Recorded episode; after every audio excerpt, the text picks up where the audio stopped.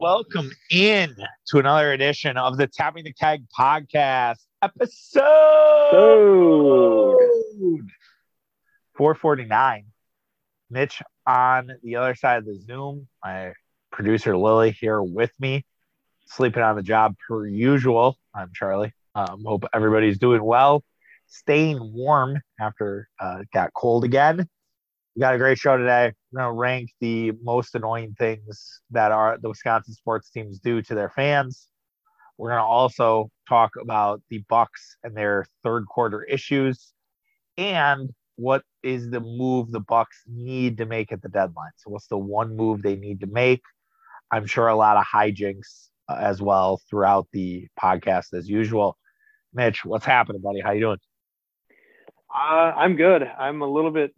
You brought up Lily. I mean, did she have her first near-death experience earlier this evening, Well, or my my wife told me I shouldn't talk about this on the podcast. I sound like Greeny now, my wife. Um, but but uh yeah, so for the people at home, uh I was walking my dog. It was I was taking her on a quick walk because as mentioned, it's fucking cold outside. Um, and I was like kind of walking, whatever. We met a dog, great. Lily had pooped. I was like, cool. But then I'm like, you know what? This guy, this guy's not gonna stop, is he? And like you just kind of have to keep your head on a swivel, especially it was dark outside. Like, and sure enough, guy didn't stop. And I screamed at him. I was like, you know, there's a fucking stop sign there. And he kind of stopped his car a little bit, but he didn't fully stop. But yeah, I guess just PSA to all those out there in the Milwaukee streets, like keep the head on the swivel, man. People aren't stopping. The guy was on his phone. Like I'm not trying to sound like an old old guy here, but like he was on his phone. Yeah, and clearly, you know, wasn't paying attention to anything but wherever he needed to get to. So hope it was a dire, dire need. But yeah, we had eventful walk. We had that. Had some dudes revving up their engines like it was fucking fast and furious. It's like you drive a Mazda in fucking single degree weather, Paul Walker. Settle down. Like, shut up. yeah. So Well, also you have the people that, like this time of year, that, and I know we've been fortunate to not get hammered with snow, unlike our friends to the south yeah, and to the east. But there's people that there was a video that kind of was going viral on uh, Wednesday morning, just of I think it was a guy from WGN in Chicago who was going nuts about um, people that don't like fully brush their vehicles off. oh, you know, they they brush like a little square off I've done for that. them to yeah. see out of, and uh, I mean, I don't know if I've ever done that. I've I've been guilty. Probably I wouldn't say I a do is- square. I wouldn't say a square. I would say maybe like my top. I don't brush my top off as well as I should. Oh, well, I mean, for me, sometimes like, especially like when it's maybe October, November, maybe you get one of those earlier frosts and you're maybe not as not as used to it. Like there's times where, you know, I'm leaving at 5:30 in the morning, you know, five, you know, 5:45 in the morning. And, you know, I don't really have time to sit there and defrost my car. Um, and, I, and I try to leave, you know, without with a frozen over windshield pretty much and uh, or like I don't scrape it as good as I should, and then and I get like around the corner and it's like, oh boy, I shouldn't have done this, and I either have to stop and scrape it a little bit more or Uh, um, just tough it out. just blind like Ray Charles. All of a sudden, you trying to drive there. It's like, oh great, I can't see. Well, um, and, and just like just like the east side streets, I mean, you get out here in the oh uh, yeah, subur- suburban areas, you have people that are heroes that are going for runs at 5:30 in the morning, you know, and a lot of them had, do have reflective or high visibility clothing on. So, but still, I mean, you you you see you might not see them right away, and you'll be Yeah. startled. Um, Oh, yeah. But yeah, it's um, that's you know just a couple PSAs, I guess, from the yeah. Tapping the Keg No, crew here. man, it's it's just yeah, whatever. I'm just glad glad everything was all right. Um, you know, it's you know, I I would have probably thrown myself in front of the car versus my dog. I just would have let go and told my dog to keep running. And, you know, I think she would have stayed, but you know, it's all good, man. We're all good. We're happy. Um, I get to watch the Super Bowl, um, get to watch the NBA All Star game. Just kidding. Um, and I'm you know, we're in good spot. HL also your game would have been the better joke or the Pro Bowl, which is both this weekend. But we'll talk about annoyances. And then, so what we're doing here, I'll have to think of a better name for the podcast title. But basically, in honor of special teams, special teams for the Green Bay Packers has been an issue really our entire For adult years. life. Our adult life, really. Since I think 2007 is the last time they had a top 10 special teams unit. Um, and like a lot of people have said on like Reddit and other places, like, I would, you don't even need to be top 10, like take top 20, that'd be fine. Top 15, just be like in the upper echelon of special team u- unit. And it's failed the Packers for years and years and years. And some years it's bad, like this year. Other years it's just kind of like, oh, there's one or two dodo plays throughout the year and you move on. What you realize, and I'm sure every team has this. Like, I don't think this is, you know, just Wisconsin sports teams. I have to think that, you know, Illinois residents, Chicago residents, New York residents, LA residents, like, there's the one thing your team does that annoys the shit out of you. And for the Packers as special teams, for the Bucks, it is our three point shooting defense, um, which I mean, everybody, you know, it's like, okay, oh, it's the variance game, which I know probably drives you wild, right? Um, me, I mean, well, I think there's there are some cases where I think it's fair to Yeah. to point at it, like namely the Cavs game last week, where it's like, okay, you know, another game that they've had, re, uh, you know, frankly all season, where it's like we're just fine in the first quarter, we're up sometimes you know 10, 12, you know, double digit lead after the first quarter, and they just can't make a three for the rest of the game. Or, I mean, they do, but it's three for 25 the rest of the game. I mean, you can't even you can't even hang. Whereas Cleveland, you know, was just on fire, and you're getting you're getting six threes and a half from Cedi Osman and fucking Dean Wade hit like two or three, you know, and and I I don't doubt that dude's not like capable, but I mean, he doesn't play very much, and you know when you're when you're letting him take wide open threes, you know, it's just it's kryptonite. And I would say that game was for sure like, okay, you know, Yeah. they made 10 more threes than us and we lost by 16. Right. It's like, you know, as opposed to like the Denver game on Sunday, which is just a complete ass kicking. I mean, Yeah. We we couldn't stop their offense regardless. It just Right. happened to be that, that that they made a lot of threes. Yeah, Um, no, no doubt. And and we'll and we'll do a lot more on the Bucks and but no, those are both good examples. And then for the Brewers, I would say runners in scoring position is always the bugaboo. I think you could throw in, hey, this guy's making his major league debut, or he's pitching his like second outing of his career. Brewers never shell those guys, no matter like if this guy's a top pitching prospect or he's just some fucking beer league triple A'er always it seems like he's going to pitch seven or eight innings, two hit ball, give up. Like, do you have, if you had to pick between those two, would you go with the runners in scoring position or would you go with the Cy Young uh, pitcher for his first major league debut? I do. Rem- I mean, I, would say that the the the pitcher does kind of stand out for some reason to me, just because, you know, I feel like I'll never forget Anthony Swarzak Oh, for years and years and years ago, who I think was, you know, yeah, your typical like, um, probably career minor leaguer, not career, but you know, he didn't didn't make his debut till he was like in his late twenties, and then you know, okay, the Brewers should rock this guy, and maybe it was like a big game. I mean, this is probably what 2009 or something Yeah, something like that. that that that I'm recalling, but it just I just I feel like I'll never forget that where I think he went, you know, seven or eight, one hit, you know, type stuff. Um and It's that was Yeah. very it- frustrating. it's infuriating and then we'll we could obviously do both but it's it's infuriating because i think that you lull yourself into a false sense of security and you lull yourself into this like all right we're facing this like guy who's been terrible in like his first two starts is the like betting line is like brewers minus 250 so like it's way high there's no way they lose this game and then sure enough it's like two to one. Brewers can't drive anybody in. they end up losing the game and it's like four to one. It's this great story. And then the next night, he go or next time he's up, he's he pitched face, let's say he's facing the Pirates or something. He gets shelled for six runs, and you're like, what the fuck?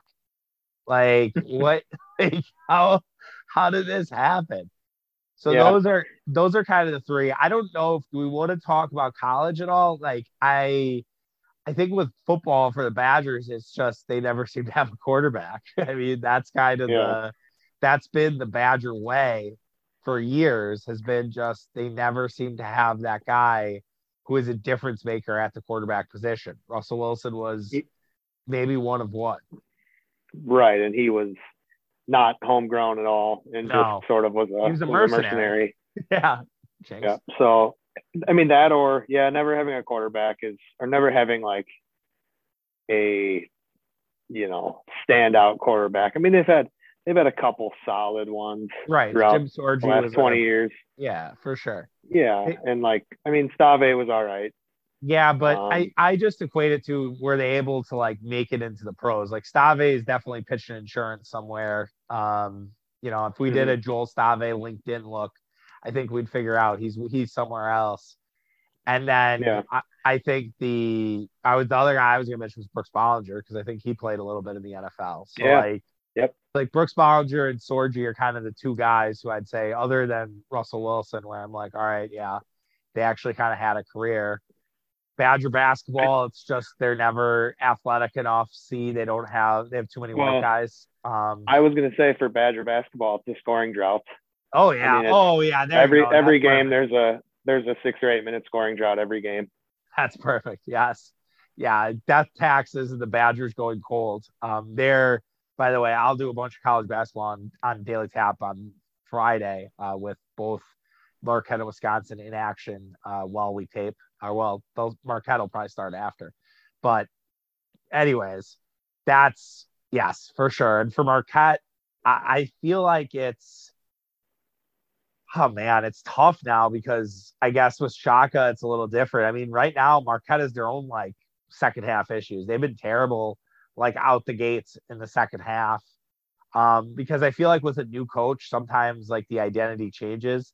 I think for Marquette, it's always kind of been they never seem to have like enough big guys or big guys that can rebound. And they always seem to get dominated by these teams who have like a bunch of big guys like UConn. Uh, both all the UConn's big guys are back. Then we play them next Tuesday. They're going to dominate us. They're going to eat us inside, eat us alive inside. And that's always been a problem for Marquette. They always seem to play a little smaller than they might need to be, or the big guys they have just can't seem to rebound. Like I don't understand why Kur Kuath, aka 2K, can't rebound. He can block shots, but he can't rebound. Um, and that probably always... like lack of lack of hands for him. I mean, oh yeah, that's true. He's uh, just he's basically he's basically a Larry Sanders, where it's like very long and athletic and and and just can block. That's pretty much his only you know remotely decent skill. Right. Is this getting getting in the way and and blocking shots and you know maybe dunking around the rim. Yeah. On occasion. Catching an alley oop here and there. Um, I still remember. God, I I don't remember who they were playing, but all of a sudden for like the last like probably second half of his senior year, Usman Baro became like an actual, like legitimate eight to 14 point guy. And it was out of nowhere. And just there was, I think it might have been against Xavier, where he like had it probably not have been because Xavier, I don't know, was in the conference, but he I have to look it up. He like had 14 or 15 points, and it was like an out of body experience that Usman Baro started to just dominate inside the paint. But yeah, it it always seems to be that way at Marquette. They have like a big guy, but he's not that skilled. And if they do have a skilled big guy, he's kind of afraid to be in the paint. Like Dawson Garcia didn't want to be a paint guy. He was outside playing on the wing. Henry Ellenson, same same shit. Like never wanted to bang.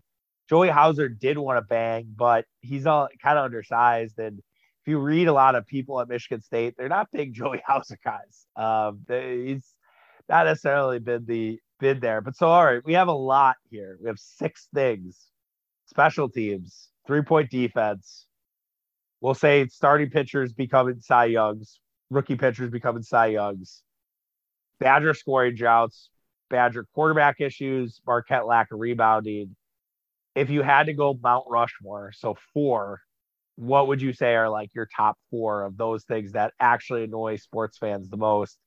I know it's gonna be hard not to vote for special teams number one, but I I'll be curious to hear if you're you're gonna go special teams for the one. We could just go back and forth, kind of draft it out.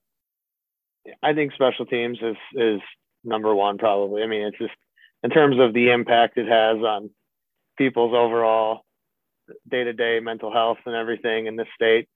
Um, you know, people bitched all year long about it. And sure enough, it pretty much, you know, was one of, if not the big factor in their loss um, to the Niners, which a lot of people saw coming. And I feel like there's few things more annoying in sports than than when you just are just afraid or you know know it's coming and then it does you know so i'm going to take that as as a unanimous i, I think pick for I, uh, yeah. mount rushmore I think it, yeah, we don't, we, we could just do it by six. We go, we don't need to go Mount Rushmore. We don't want to steal the, the jib of the part of my take boys. But I think with, I think with the idea of special teams, I was like, ah, maybe there's something that isn't the same. But I really do think, like, if you look at it, you're like, the Packers could, Aaron Rodgers could be in potentially three Super Bowls if it's not for special teams. Now, we have no idea if they would have beat the Rams. We just don't. You know, they you can say Matt Stafford, Lambeau, uh, Cooper, you know, they played so well against them the first time. Why couldn't they have done it the second time? I don't know. Sports are weird, man just because they did it once doesn't mean they could have done it again. You know, the Rams could have walked out of Lambeau with a victory just like the 49ers did. I would I think I would be more surprised about it, but you never know. So I think you could hmm. say I, that might be a topic for next week. We could we could discuss that a little bit more. But I, I think you could easily say Packers would be in one more Super Bowl with the Seattle disaster with Brandon Bostick, And then they could have been in another one. So two and a half Super Bowls or one and a half Super Bowls, the special teams have caused the Green Bay Packers, uh, which that's a lot. And it, there's nothing else where you're like oh, that can kind of compare to that, where you're like, oh my god, like with the Bucks three point shooting defense hasn't bit them in the ass at that level. Um, it did it, you know, as they're working their way to a finals. And then the Brewers issues and whatever's happened to the Badgers. Badgers one Badger basketball might have a little bit of a case given that Duke game. I don't remember that yeah. as well. Um, but that's an example of, you know, where you saw that the scoring drought play a factor and things like that. But yeah, special teams, man, it's hard not to look at it. I, after that Bears game, I did a podcast that night and I said, look, do not repeat your mistakes. After that Bears game should have been not necessarily like fire Mo Drayton. Like I understand if you don't want to fire a coach middle of the year, but like I realize it's a college comparison, so it might not be perfect. But like, look at Ohio State. So Ohio State gets just shat on by Oregon. Oregon runs all over them. They absolutely tear their ass up. What does Ohio State do? They demote their defensive coordinator. They promote somebody else. They say, all right, we're going to fix this defense. Now, did it work? They got close to the playoff. You know, if they beat Michigan, they're probably in the college playoff against Georgia. So they lost. Yeah. They lost the quote unquote playing game to Michigan, where their defense let them down finally. I don't understand why the Packers wouldn't have said, "All right, we're gonna reset this." Drayton, you're taking a step back. Getting a new voice in, or Matt LaFleur takes over special teams. Like Dan Campbell did that for the offensive coordinator for Anthony Lynn. He's like, I don't know anything about calling plays, but I'm sick of watching Anthony Lynn call my plays, so I'm taking it over. Fuck that why couldn't Matt LaFleur have taken over the special teams? I'm not blaming Matt LaFleur. I'm just blaming like there was no change to the process and that you basically just kept running your dick against the wall, hoping the one time maybe I'm not gonna run my I'm not gonna hurt myself on this one.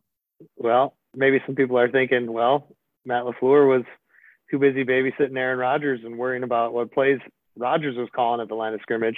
Ah, you know, I mean that's got, a got, that's a hell of a zag. I mean that's a hell of a zag, right? If He's got maybe, two jobs: head head coach of the Packers and head coach of Aaron Rodgers. And, and and look, maybe there is some discussion that's had between Lafleur and Gutekunst without Rodgers, and Lafleur and Gutekunst like, what the fuck happened with special teams, man? And he might say exactly that. He's like, I didn't have time. He's like, I was worried about Aaron. I was trying to keep Aaron happy. Aaron was going off script so much that like I needed to I needed to make sure that Aaron was kept in line. So I didn't have the time to worry about what Mo and, and everybody else was doing defensively or uh, special teams wise. So mm-hmm. I don't know. It's it's really interesting. It's definitely going to be a what if if Green Bay doesn't get there and if the Rams win the Super Bowl. I, I think if the Rams win the Super Bowl, there's going to be a lot of people saying, again, the Packers should have been there. I have I have more trouble saying that than I did last year, and we can talk about that more next week. I, I mean, say, this, oh, is, this is this uh, real quick tangent, and this is yeah something that we'll probably talk about next week. But I mean, let's say the Packers ended up in the Super Bowl and they get the Cincinnati Bengals, you know, a team that you probably wouldn't have expected. You know, would you have felt good about it? I mean, better than playing Kansas City or something? I mean, I feel like you probably do naturally, like kind of like the Bucks playing the Suns in the finals. I mean, the Suns are great though. I mean, they were, you know, people forget how good of a team they were last year, and um, sometimes I'm still amazed how we we beat them in a series. But, um, you know, I mean, talent wise, they're probably not on par with you know a, a team that you'd fear the more in the Super Bowl. But I don't know. Uh, just I guess it's something we can talk about next week. Yeah, probably, I, probably better for that. For sure, and like giving a lot of teases to the people. But I, I'll put it to you this way: I think there would be a false sense of confidence. I think the spread would mm-hmm. probably be six or seven.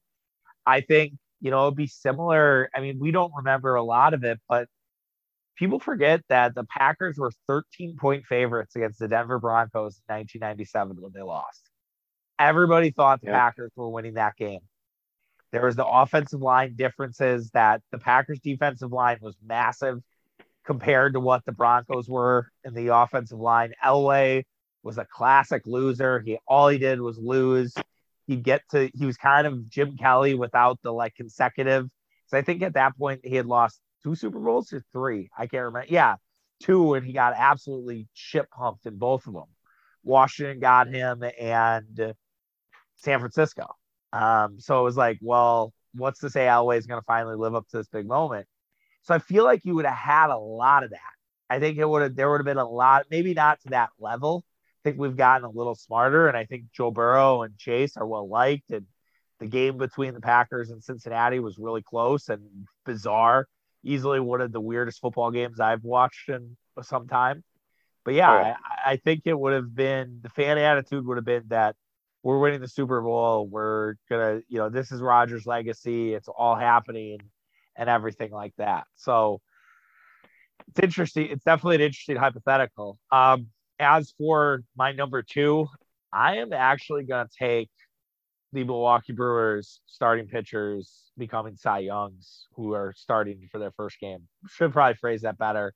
But I think about a baseball season and it's so long. And so there's so many more opportunities for it to happen. It's 162 games. There are, you know, it's mm-hmm. you're not going to watch every game, right? As much as you want to, you're just not going to get to every game. You're working, you got you know vacation you have a wedding you have this you have that.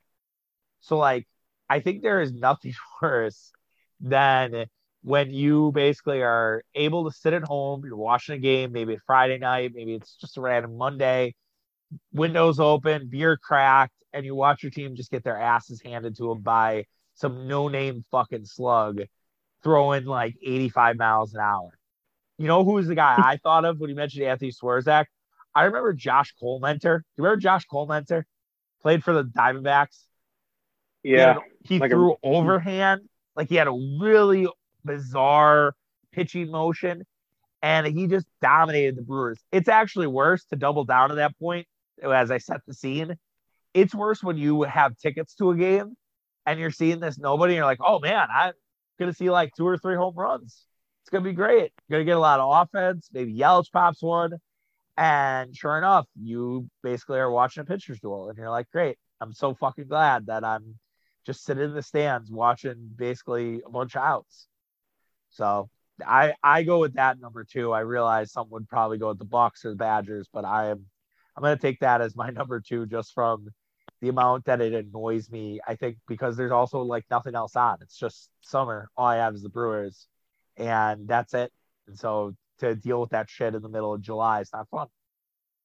Josh Collmenter playing in the Australian Baseball League. Oh shit! Right now, he's 35 only. He was he was a rookie in 2011 when the Brewers played the Diamondbacks, and he actually got a win in that series um, against the Brewers. So maybe that's it. Also stick a little bit, um, but yeah, he's still still hanging around playing professional baseball, I guess. Um, and that was the other thing too. I was I was thinking of when we were talking about, um, you know, guy random dudes and if it's more it seems like it's more common now maybe it's probably because of social media and stuff but like I feel like a lot of guys are using like independent baseball and, and leagues to their careers alive.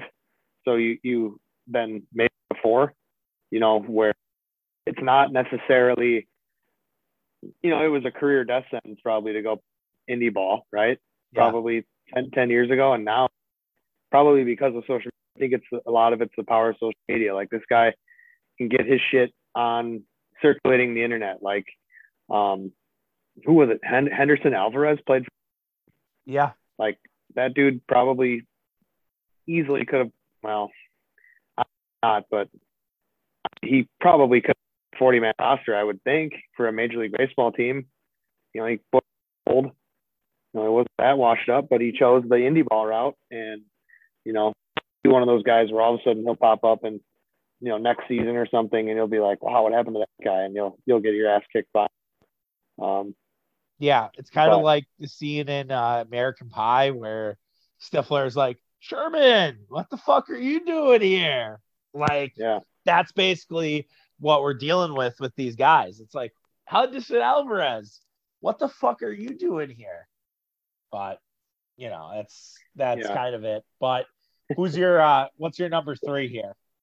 Well, I'll go three point defense, just along those lines for the Bucks. That is, um, you know, it, some of it, it it's just overall frustrating because some of it is a little bit like we're talking about where it's it just seems like there's somebody every game that's hitting, you know, three, four, five threes and a half against the Bucks and just and just going nuts. And like to some extent you can't even defend it because some of these guys are shooting them from the low as that becomes more and more popular to do. And, you know, you playing Trae Young, for example. I mean, he's gonna he's gonna from the logo and when you're facing him. And it's it's incredibly annoying. Um yeah. No, you, know, you, you expect it you expect it from somebody like that, but it's still you know it's coming and, and it seems to come at like the worst time. And so between that stuff and the random dude. Like I'm getting to the point where I'm just gonna. I've been thinking of team's roster and being like, all right, what do what what random fucker is gonna have five first half against us? Um, I think. I mean, that sounds like a great Twitter segment. I think you know you should do that. Like say, all right, here is the random here's a random player for team X or team Y that's going to have you know three threes in the first half. Well, and and the Bucks play Portland Saturday. Candidate for, you know, with undermanned, I guess, kind of the weird season they're having. Like, you know, I can pull up the roster. Shit, Norman I mean, Powell. I would say, well, yeah, you got Norman Powell, the Bucks killer. You also have Robert Covington in a showcase game because you know Robert Covington's going to be like, all right, I need to tell these Bucks players, like, hey, you need me on this roster. So you're definitely going to get a Rocco show, showcase game, no question about it. I somebody like Ben McLemore is like oh, right in this perfect. right in this category because it's like dude largely isn't very good. I mean, but he's capable of every fifth or sixth game, you know, scoring 25 points or something on like six or seven. And it's like, man, you know it's coming. Right. Somebody like that. It's, that's that, that, that's that's kind of the people I'm talking about. No, it's like- who who is it? Guy who is on, it on for a the normal Wizards? off night. Uh, Not to put you on the spot. If the Wizards it, had wa- one. it ended up being Montrezl Harrell that was killing us. Oh, yeah, he yeah. does that too. But Yes. um, Montrezl Harrell, no I mean- book killer.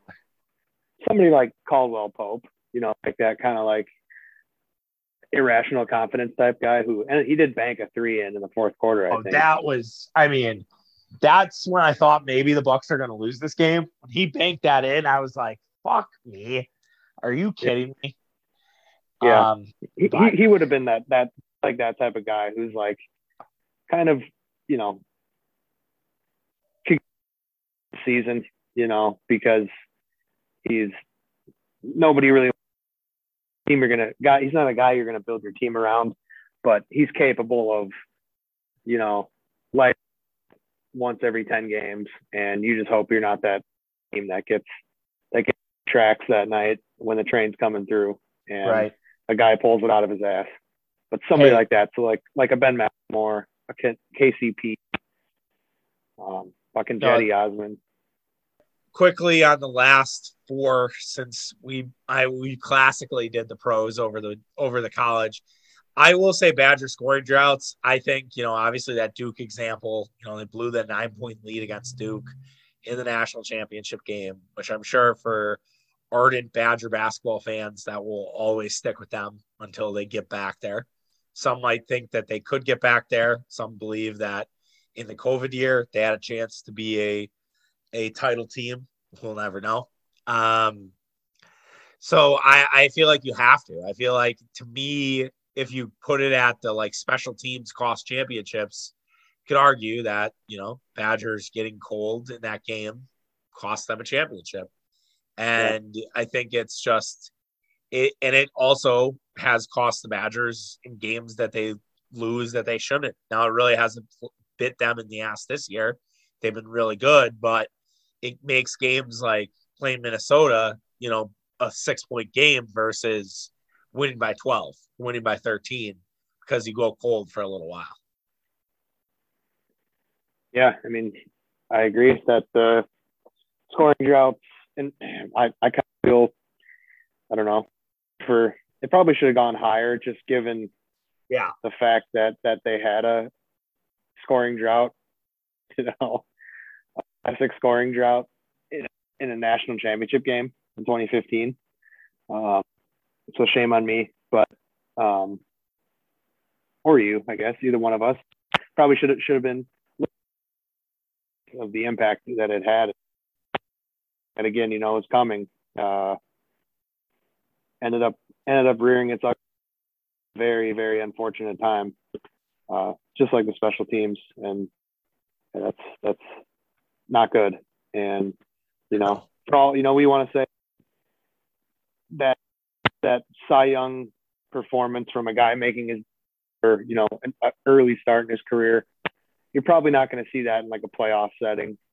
Uh, kind of know what you're getting, and it's just can you, you know, face.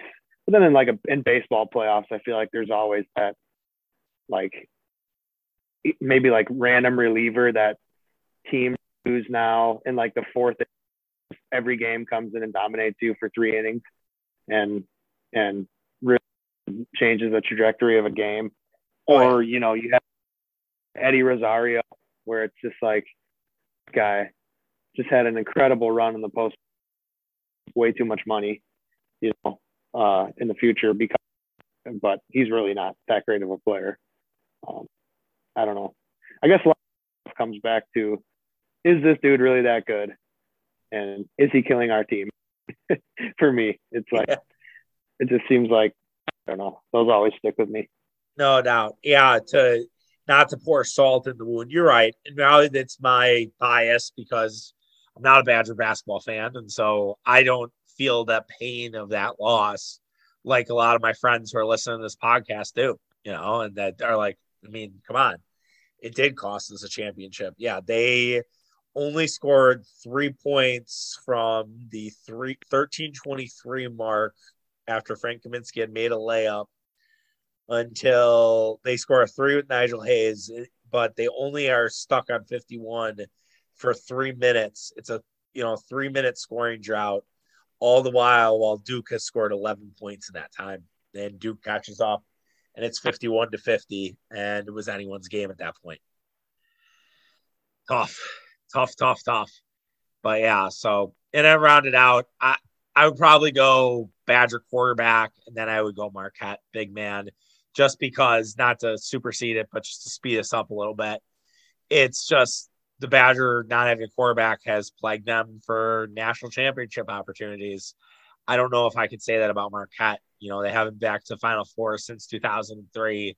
They've gotten close, but when they've gotten close, I wouldn't say that it was their lack of big man that kind of haunted them. You know, they couldn't score against Syracuse in 2013, I think that was, with when they got to the Elite Eight. Um, I was convinced that team was going to the Final Four too and they could not score to save their soul. And so that that would have it that Syracuse beat them that day, I think like 47 to 42. So that was brutal. I want I remember so that. Did, oh, but did our very own Brook Lopez give you night tremors because of him being, you know, a beast in college against Marquette? Uh, not really because well, it was a second round game. Marquette had beat Kentucky. Um, they were a six seed. I know, is that right? Hold on. Yeah, I think it was. Marquette did beat Kentucky. Kentucky was weirdly like an 11 seed that year, and Marquette won. And then they were facing Stanford. It was in Anaheim, and yeah, Brooke and Robin went to. I remember how much I hated Robin just because he looked so weird. And Brooke, yeah, dominated in that game. I think he had like 27 and 16. But the shot he hit was just so ridiculous that I I have trouble like fathoming how that went in. I think I, I still do. I, I it's it's a loss that for a while was kind of haunting, but it's definitely you definitely hate to be on the other end of like a it's not no not a renowned buzzer beater, but it's definitely like in the you know if you're doing like a compilation of top 100 buzzer beaters, Brook Lopez's shot underneath the basket's probably there. Yeah. And we know people that know Brook. I, I'd probably ask him about it. Like I, I, you know, in a casual way, I'd just be like, that shot against Marquette like haunted my dreams for multiple years. And I'm sure he'd laugh. then he'd tell the story of how it happened. And yeah, he hit the shot. So is what it is. I didn't like Lopez, but you know, got used to it, and now love Brook and love Robin. Some people want Robin back, and we'll talk about. We, we can do the deadline first. Um, you know, it, there are people who are have will have all sorts of opinions about what the Bucks should do at the deadline. Some of those who've just become Bucks fans since the Packers lost on the twenty third, and others of those who have been watching the Bucks all season. You obviously have. I have if you had a move, you had one move to make. Now, this has to be a player, but it just has to be more of like position, more of what you're looking for. Who would who would that guy be, or well, what would that position be, and what do you think the need is right now for this Bucks team? Size. I mean, probably a center.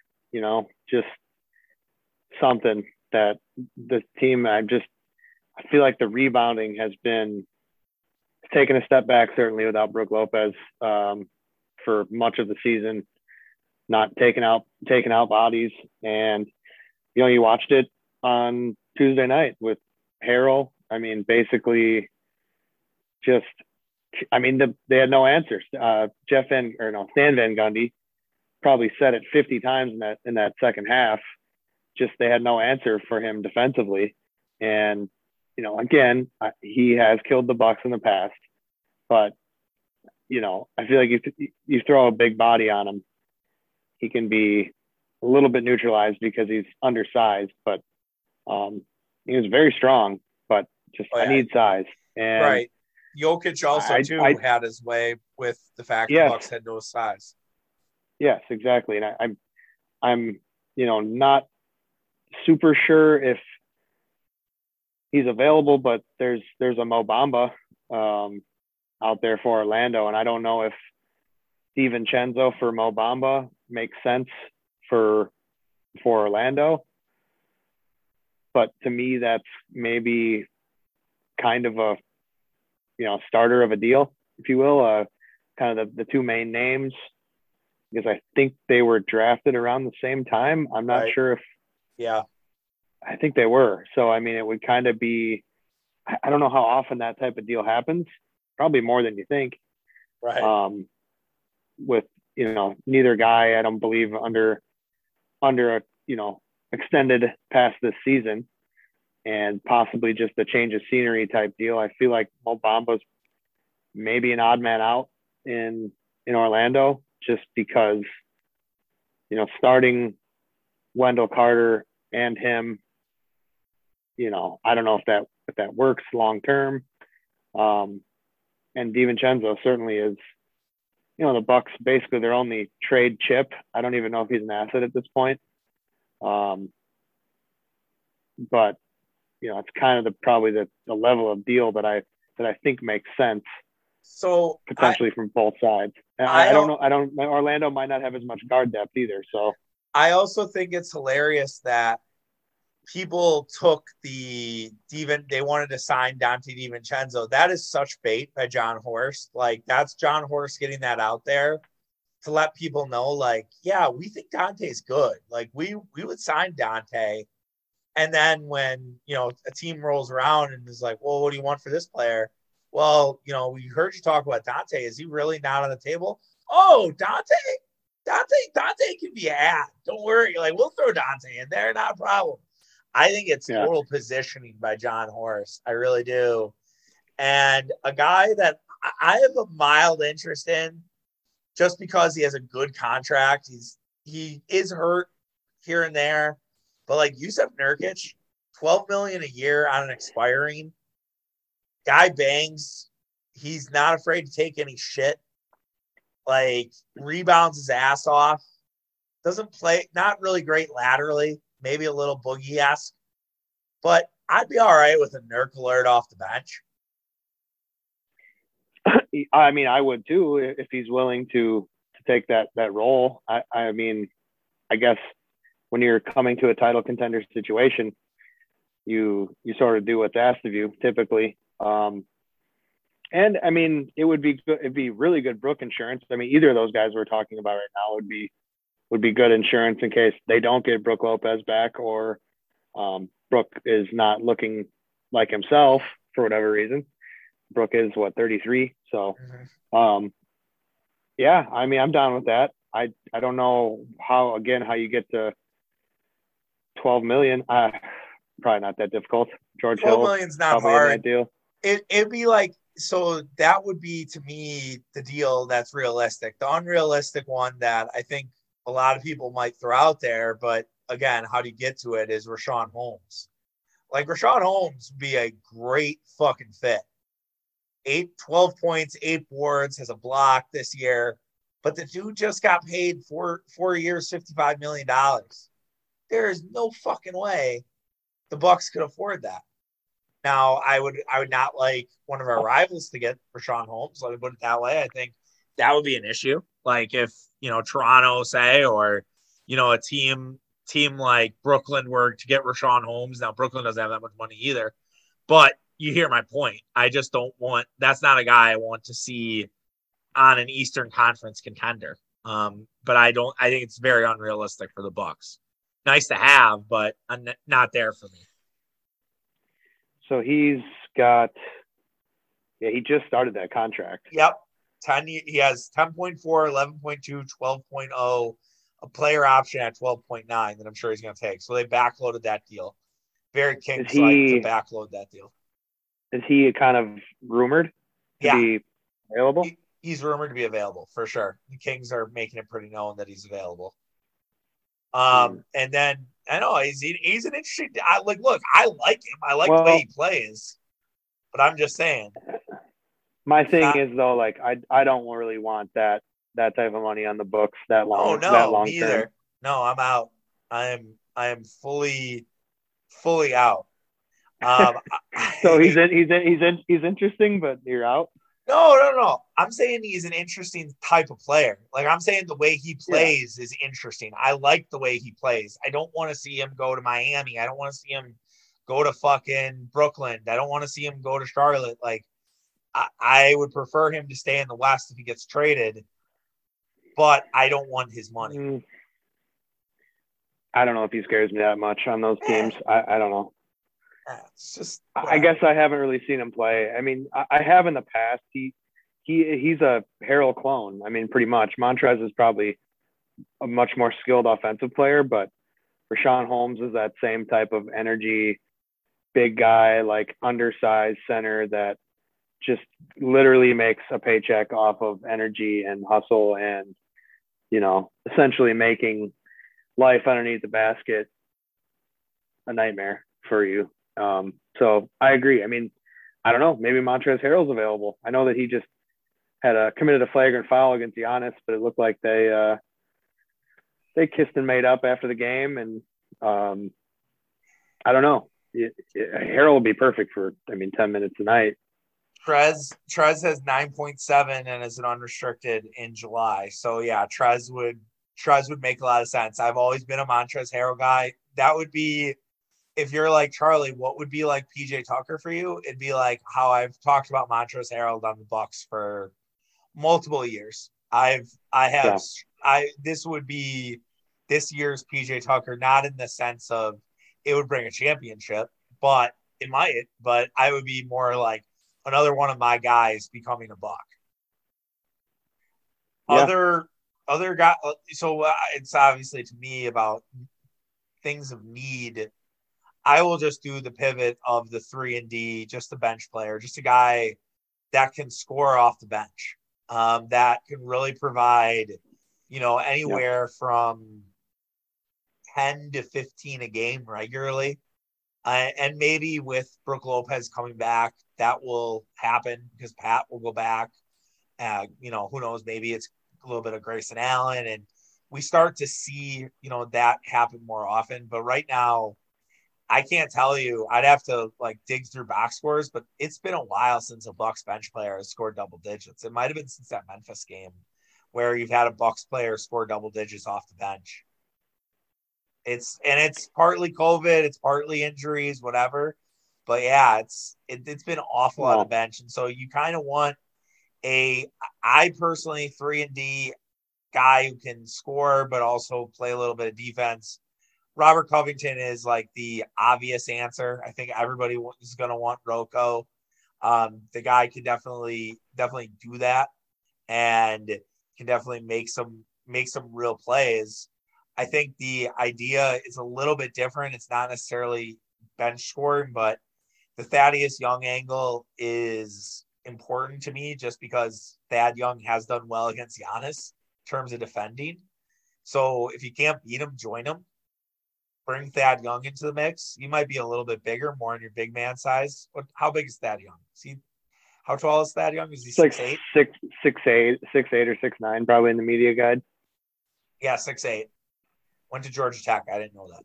I couldn't have told you where Thad Young went to school. So I just really. Yeah. I mean, he's been in the NBA for like fifteen, like fifteen years.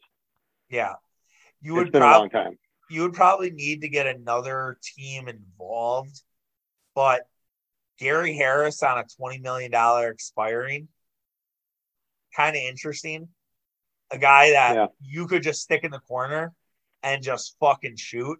Like, could you imagine a lineup with Gary Harris, you know, Grayson, Pat Connaughton, then Giannis in the middle? Like, you just have shooters everywhere.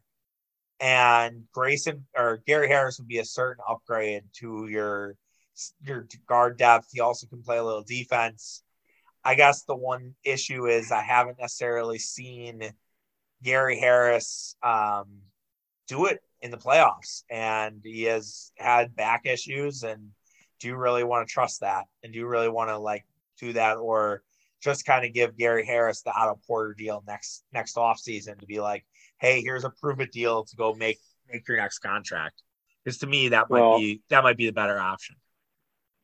Yeah, I mean, I don't mind Gary Harris in a vacuum for sure. I mean, that's a type of guy that you would you would ask to provide some scoring off the bench. And I wanted to mention that, you know, part of uh, a major part of the issue with the bench is, I mean, not having not having Bobby off the bench is certainly the obvious one, but, but I oh, mean, oh, your free agent guys that you, your free agent guys that you picked up uh, have been, you know, non-factors. Uh, you know, I mean, Semi Ojeleye, if you he's on the team, but you wouldn't even know.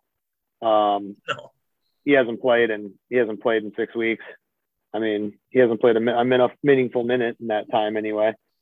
I think he finally came in on Sunday when they were getting their ass beat by the Nuggets. Um, Rodney Hood is probably out of the league next year. Um, and, you know, DiVincenzo hasn't quite remembered how to play basketball, you know, remotely since coming back from the injury. And it's been over a month now. So clock's starting to tick a little bit there. And um, yeah, I mean, Jordan Nwora in and out of the rotation and Wes Matthews. I mean, we all like Wes, um, but you know, he was a part of the team that lost in the bubble too. I'll just say that. And you know, if he doesn't have a wide open three, I don't think I trust him doing anything else on offense. And no. it's just well, same thing with Pat Connaughton to some extent. Um, Connaughton's a little more, you know, a little more of a Swiss Army knife. You know, he can, he has the sneaky athleticism, and uh, you know, he's a pretty good three point shooter. Now he's, you know, he's come back down to earth since the first month of the season, but um, they they definitely need some sort of bench you know, I, I, you know, one through three ish, you know, would be great. Um, I'm fine with Covington. Uh, you were you were not as receptive. You're not you're not as receptive to my Spencer Dinwiddie idea. I'm not saying I would do that, but too expensive. You know, yeah, I don't know what his deal is. I haven't looked at it. I I just I know he's somewhat available because he's got some locker room problems that they're blaming him for everything, even though they stink. And you know, I don't know. I feel I, like that's a guy that you put him in, put him in a different situation. He might, you know, you might not hear that type of stuff. I, I might need a trade machine god to go give us Covington and Nurkic. That's two expiring deals, 25 million. I feel like you probably have to involve a second team. But man, yeah, if you could get both those guys on that, like tell oh, yeah. Portland, like, we'll we'll take both fuck. All of a sudden, like everything, the deck shifts. I wish Terrence Ross didn't have another year left on his deal. He's making 11 million for the next two years. I, I mean, I always like Terrence Ross. It's probably because he's killed the Bucks. Like he always has about six threes against Milwaukee. Another one of your Ben McLemore yeah. All Stars, which I think we're, we we need a name for this. Um, we'll find one, but Ben McLemore All Stars, I think, is maybe the starting point. Um, and we'll build on that but yeah, Terrence Ross definitely in that category. But two years for 11 million a pop, I, I just can't. Not at 33. No, 31. No thanks. Yeah. We'll see. I, I mean, I, I like Terrence Ross for sure, but he, I mean, I've, I've kind of wanted him for years. I wanted to draft him actually. Yeah. I mean, that's John like, Henson that, that, that's like your, that's your Montrezl Harrell. For me, would be Montrezl Harrell. It's for you, it's Terrence Ross. Uh, Jeremy Lamb, yeah. no thanks. Jeremy Lamb's another guy who I I look at and I'm like, I you should be so much better. 10, 10 and a half million unrestricted, not bad, but I've just never been impressed with Jeremy Lamb. Yeah, he's kind of sleepy, but is he worse than what you have? Uh no. I think Jeremy Lamb would be an upgrade. Yeah. I, I and he'd be dirt cheap, probably. Oh yeah, 10, 10, 10.5 million is nothing. I mean, you could deal. Uh, I think you could probably make I mean, that happen pretty easily. I just I'm worried about, you know, quite a few things right now. Okay, so what are your worries? Are are you are you panicked about the Bucks? Like, what did you? No, no, no, okay. no, no. All right. Are you just, worried about just, other teams? The Sixers no, are just, hot. Your nemesis. I don't think I don't think George Hill's all that good. Uh, no, I don't think. No. I don't. Yeah. I, like I said, I've I've made my frustrations about DiVincenzo about as vocal as I can be. Um, again, Hood, Ojeleye, nothing. I expected something out of those guys. Yeah. And you have no size. so I mean, other than that, everything's great. But but you know, you you do have a pretty great starting five at the moment. I mean, as long as Middleton, you know, he's he is he's been bringing his sleeping bag to these last few games. I don't know what the fuck he's doing, but um, you know, I, I had another game on. I was at the game on Sunday, and you know, another game where you know you're just kind of sitting there watching, and you look up. It's like the third quarter, and Middleton has five points, and you're like, "The fuck are you doing?" You think? Do you think something happened?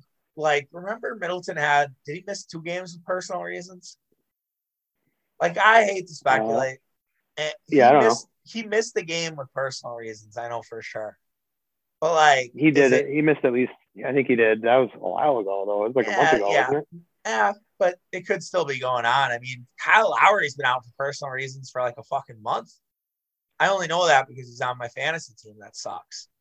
Um, mm-hmm. But like, I don't know if there's something going on. I don't know if like Middleton's like, look, I just I played too much basketball last year and I'm exhausted, and I just don't like. It's not fun right now because I didn't have any time off. And if that's the case, Middleton, who's not a vocal guy, needs to say something. Because guess what? We can put you on the Jeff Suppan DL. Or is he having an issue with COVID? Is it is it like is it a long term COVID issue? Like he didn't have like the Omicron, like he had the Delta, like early on in the season. Is that fucking him up a little bit? I don't know. Could be. Like yeah. I I think we like Eric Nehm does a great job. You know, the Jim Owczarski, Ben Steele, all those guys do a really good job with the Bucks. But we need that mm-hmm. Middleton piece, I think, of like what's wrong. Like I know Eric just did one with Donte. Again, nice, right? Get a bunch of interviews with Donte. Dude, they are so setting up Donte to get traded. I, I, I it all like is clicking. Like Nehm did the, the good Donte piece. Like everybody's trying to get Donte out of there. But um, yeah. Yeah sorry, I didn't mean to like have that light bulb click. But yeah, I, I think you need to figure out what's going on with Middleton. And I think maybe the All Star break will be good for him, and they can kind of just he can reset. He obviously will not be part of the All Star game. Uh, the name reserves tonight. Um, hopefully, our guy Jrue Holiday gets in. He deserves it. I think he's had a really good year, and he's been second banana for this Bucks team. And it's really not been Khris Middleton.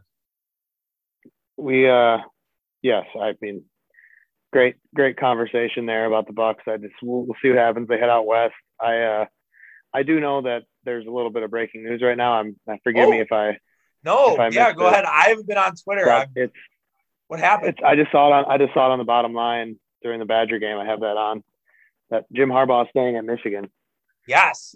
So uh kind of what I kind of what I thought was going to happen. I I think he was uh trying to get a raise out of Michigan and uh, I'm sure that happened. And he's he's probably at the end of the day more of a college coach, so he's probably more comfortable there.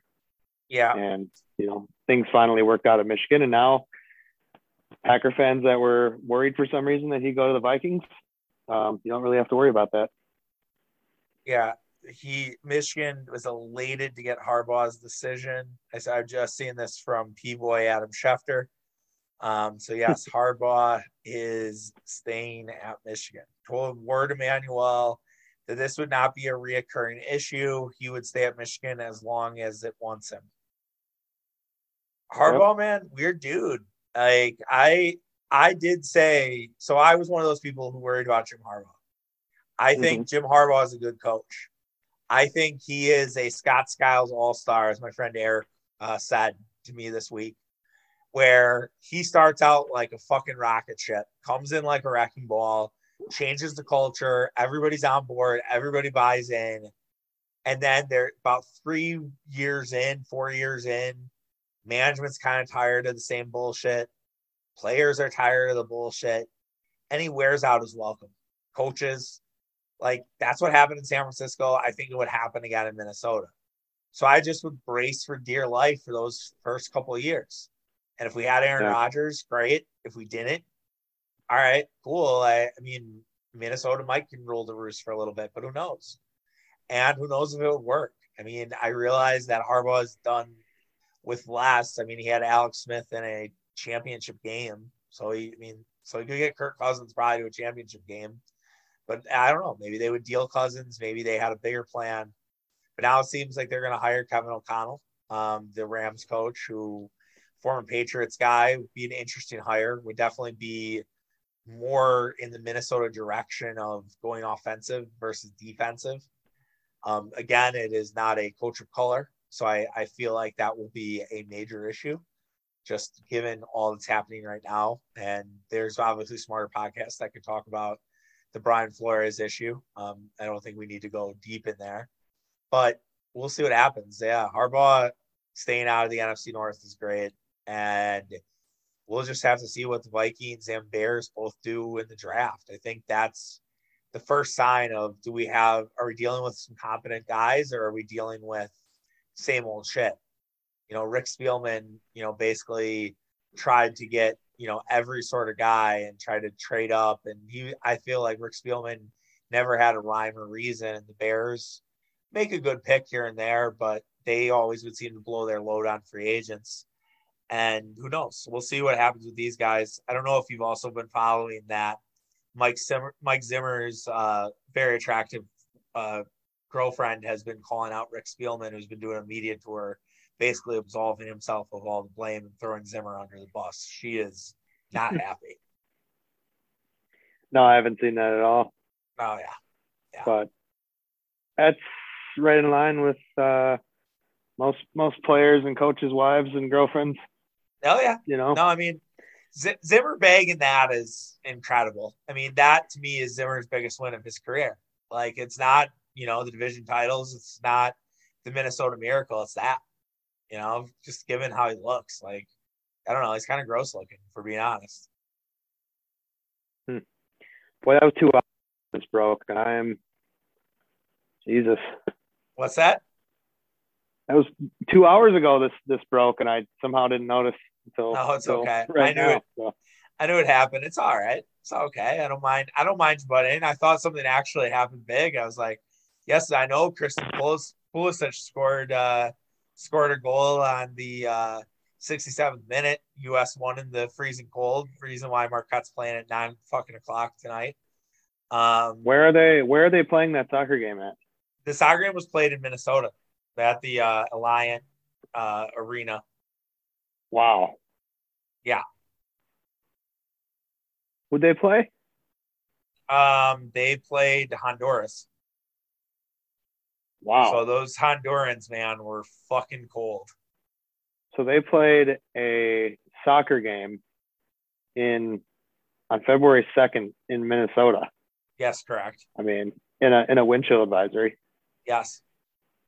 They wow. won. They won three nothing. McKennie, Zimmerman, and Pulisic all scored. Zimmerman's the guy with the bad ponytail. I don't really like his ponytail, but yeah, they all I mean, McKennie plays for Juve, I know that, and Pulisic yeah. obviously plays for Chelsea and is, is the wonder I, kid. I can't tell you who Walker Zimmerman plays for. I bet a fucking MLS team. Let's look it up. Probably, but Christian Pulisic, he's the he's the American Neymar, pretty much. Oh yeah. I mean, I mean, not nearly as flamboyant, but. All right. Zimmerman does play for an MLS team. Would you would you like to guess which MLS team he plays for? Uh, Austin FC. No, Nashville. Okay, so another expansion, or yeah. fairly new team. They're like two years old. Yeah, he. That's, how, he that's just, how the MLS is surviving on expansion fees. Right. Oh yeah, exactly. He uh, and you know he, he grew out his hair. He used to like have short hair, and now he like has like a ponytail. So I don't really know I don't know how you become like a guy with like a crew crew neck and then you just kind of go to, with Josh Hader hair. Like, how does that happen? Hmm. No, I don't know. We sh- we should have a hairdresser on. Um, that's that's really where where we should, but that's it's here nor there. So yes, uh, can't wait to watch uh, Bucks Blazers with you and cuss our TVs out um, while we're se- severely inebriated on Saturday. Should be fun. Um, the Bucks on I got to know from the peanut gallery.